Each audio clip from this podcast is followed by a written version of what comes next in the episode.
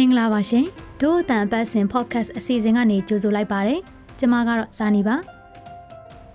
တနင်္လာရီတိုင်းဒေသကြီးရေပြူမြို့နယ်မှာလျှက်စစ်1230မဂါဝက်ထုတ်လုပ်နိုင်မဲ့ LNG စီမံကိန်းတစ်ခုလှုပ်ဆောင်မှုစီစဉ်နေပါတယ်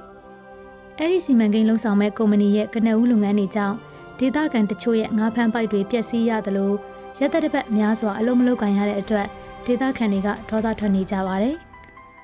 အဲ့ဒီကိစ္စနဲ့ပတ်သက်ပြီးဒီတစ်ပတ်မှာတော့ဒို့အတန်ရဲ့မိဖက်မီဒီယာဖြစ်တဲ့ Dwell West ကငါးဖမ်းလုပ်ငန်းလုပ်ကိုင်နေကြတဲ့ဒေသခံတွေနဲ့အစိုးရကတာဝန်ရှိသူတွေကိုတွေ့ဆုံခဲ့ပါတယ်။ ဒီဆောင်မကို Dwell West သတင်းဌာနကရဲထုတ်ဝင်းကရေးသားထားတာဖြစ်ပြီးဖိုးစော်တဝဲကတင်ဆက်ပေးမှာဖြစ်ပါတယ်။ဆောင်းမကိုအပိုင်းနှစ်ပိုင်းခွဲကတင်ဆက်ပေးမှာဖြစ်ပြီးဆောင်းမအပိုင်းတစ်ကိုနားဆင်နိုင်ပါမည်။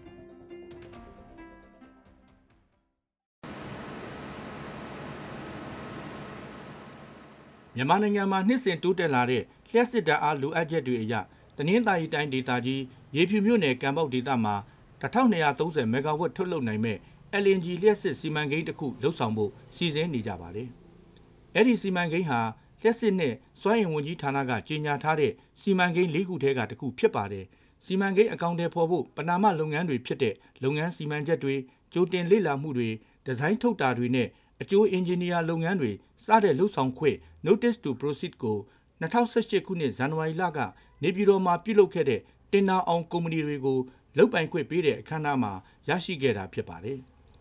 ကံပေါက် LNG 3လျှက်စစ်ဓာတ်အားပေးစက်ရုံစီမံကိန်းကိုပြင်သစ်နိုင်ငံက Total ကုမ္ပဏီနဲ့ဂျာမနီနိုင်ငံက Siemens ကုမ္ပဏီတို့ပေါင်းထားတဲ့ Total and Siemens ကုမ္ပဏီကအကောင့်ထဲပေါ်မှာဖြစ်ပါတယ်။ဒါပေမဲ့လည်းကုမ္ပဏီကစီမံကိန်းကိုအကောင့်ထဲပေါ်ဖို့တိုင်းတာချက်တွေလှုပ်ဆောင်တဲ့အခါမှာဒေသခံပြည်သူတွေရဲ့စားဝတ်နေရေးအထူးသဖြင့်ငါးဖမ်းလုပ်ငန်းလုပ်ကင်နေကြသူတွေရဲ့စားဝတ်နေရေးကိုထိခိုက်မှုတွေရှိခဲ့တယ်လို့ဒေသခံတွေကဆိုပါတယ်။ အဲ့တို့ဘာလဲမသိချစ်ချိတ်ပြီးတော့နေပိုက်တော့ကုန် ပြီအမှုပိုင်မရှိဘူးအဲ့ဒီအနောက်မှာဘာတွဲရမသိဘူးတို့အဲ့တော့ဘာကြီးလဲမသိတွေ့ရတယ်နေဒီထဲမှာပတ်ရပတ်ဆံငါးရကုန်ရော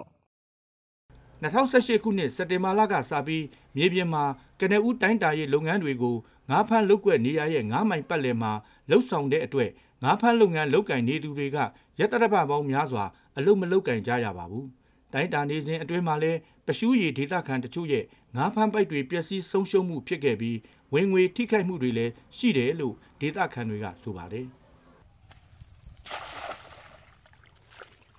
ငါးဖမ်းလုပ်ငန်းဟာရွာသားတွေအတွက်အဓိကအရေးကြီးတဲ့လုပ်ငန်းတစ်ခုဖြစ်ပြီးစက်ရုံအမှန်တကယ်ဆောက်ဖြစ်မယ်ဆိုရင်သူတို့ရဲ့လုပ်ငန်းတွေကိုတားမြစ်မှာစိုးရိမ်တယ်လို့ဒေသခံတွေကပြောပြပါတယ်။ဒေသခံတဦးဖြစ်တဲ့ဦးအောင်ဆန်းဝင်းက ပျက်စီးသွားတဲ့သူရဲ့ငါးဖမ်းပိုက်တွေအတွက်ကုန်ကျစရိတ်15သိန်းလောက်ရှိတယ်လို့ဆိုပါတယ်။ငါးဖမ်းပိုက်မရှိတဲ့အတွက်စားဝတ်နေရေးခက်ခဲတာကြောင့်ခရုတွေကိုလိုက်ကောက်ပြီးဒိုင်းတွေကိုပြန်ရောင်းစားရတာမျိုးတွေလောက်ကင်နေရတယ်လို့ပြောပြပါတယ်။ငါးဖမ်းပိုက်တွေမပျက်စီးခဲ့ပေမဲ့လည်းတပတ်လောက်အလုပ်နားခဲ့ရတဲ့အတွက်ဝင်ငွေတွေမရှိတာကြောင့်နစ်နာကြီးလူချင်းတယ်လို့ဒေသခံတွေကဆိုပါတယ်။နစ်နာကြီးလူချင်းတဲ့အထက်မှာပါဝင်သူတူဦးဖြစ်တဲ့မခင်ပြုံးဝင်းက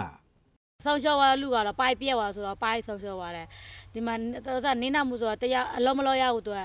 စာဝတ်နေရေးမှာဆောက်ရှောက်ဥစားပြရပေါ့ထိခိုက်မှုရှိသွားတော့တနေ့မလို့ရဘူးဆိုရင်ပရှိရသားတွေက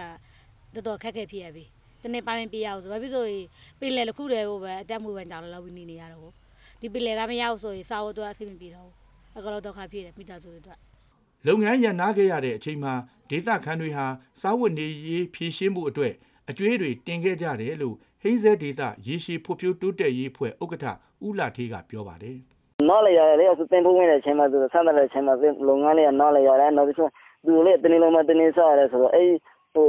တထင်းလေးမကျွေးလေးကလည်းတင်နေကြရတယ်လေအဲ့အဲ့ဒါလေးကသူလေးရိုချင်နေလိုက်ကြလို့လိုချင်တော့ပေါ့နောက်ပြီးဆိုရင်လည်းအခုပိတ်ဆောင်စားတဲ့လူတွေကလည်းအဲ့ပိတ်ပြန်ဝယ်မနိုင်ဘူးသူတော့ ကုမ္ပဏီရဲ့စမ်းသပ်တိုင်းတာရေးတင်းမောကြောင့်ဆုံးရှုံးထိခိုက်မှုတွေကိုလာပြီးဖြည့်ရှင်းပေးဖို့ပရှုရည်ဒေတာခန်48ယောက်လက်မှတ်ထိုးပြီး Total ကုမ္ပဏီရဲ့လူမှုဆက်ဆံရေးအရာရှိဦးအောင်ဇော်ဝင်းကိုဒီဇင်ဘာလ3ရက်နေ့မှာစာပို့ခဲ့ကြပါတယ်။နောက်နှစ်အကြာမှာတော့ကုမ္ပဏီဘက်ကလူမှုဆက်ဆံရေးတာဝန်ခံဦးစိုးမိုးကဒေတာခန်တွေကိုလာရောက်တွေ့ဆုံခဲ့ပါတယ်။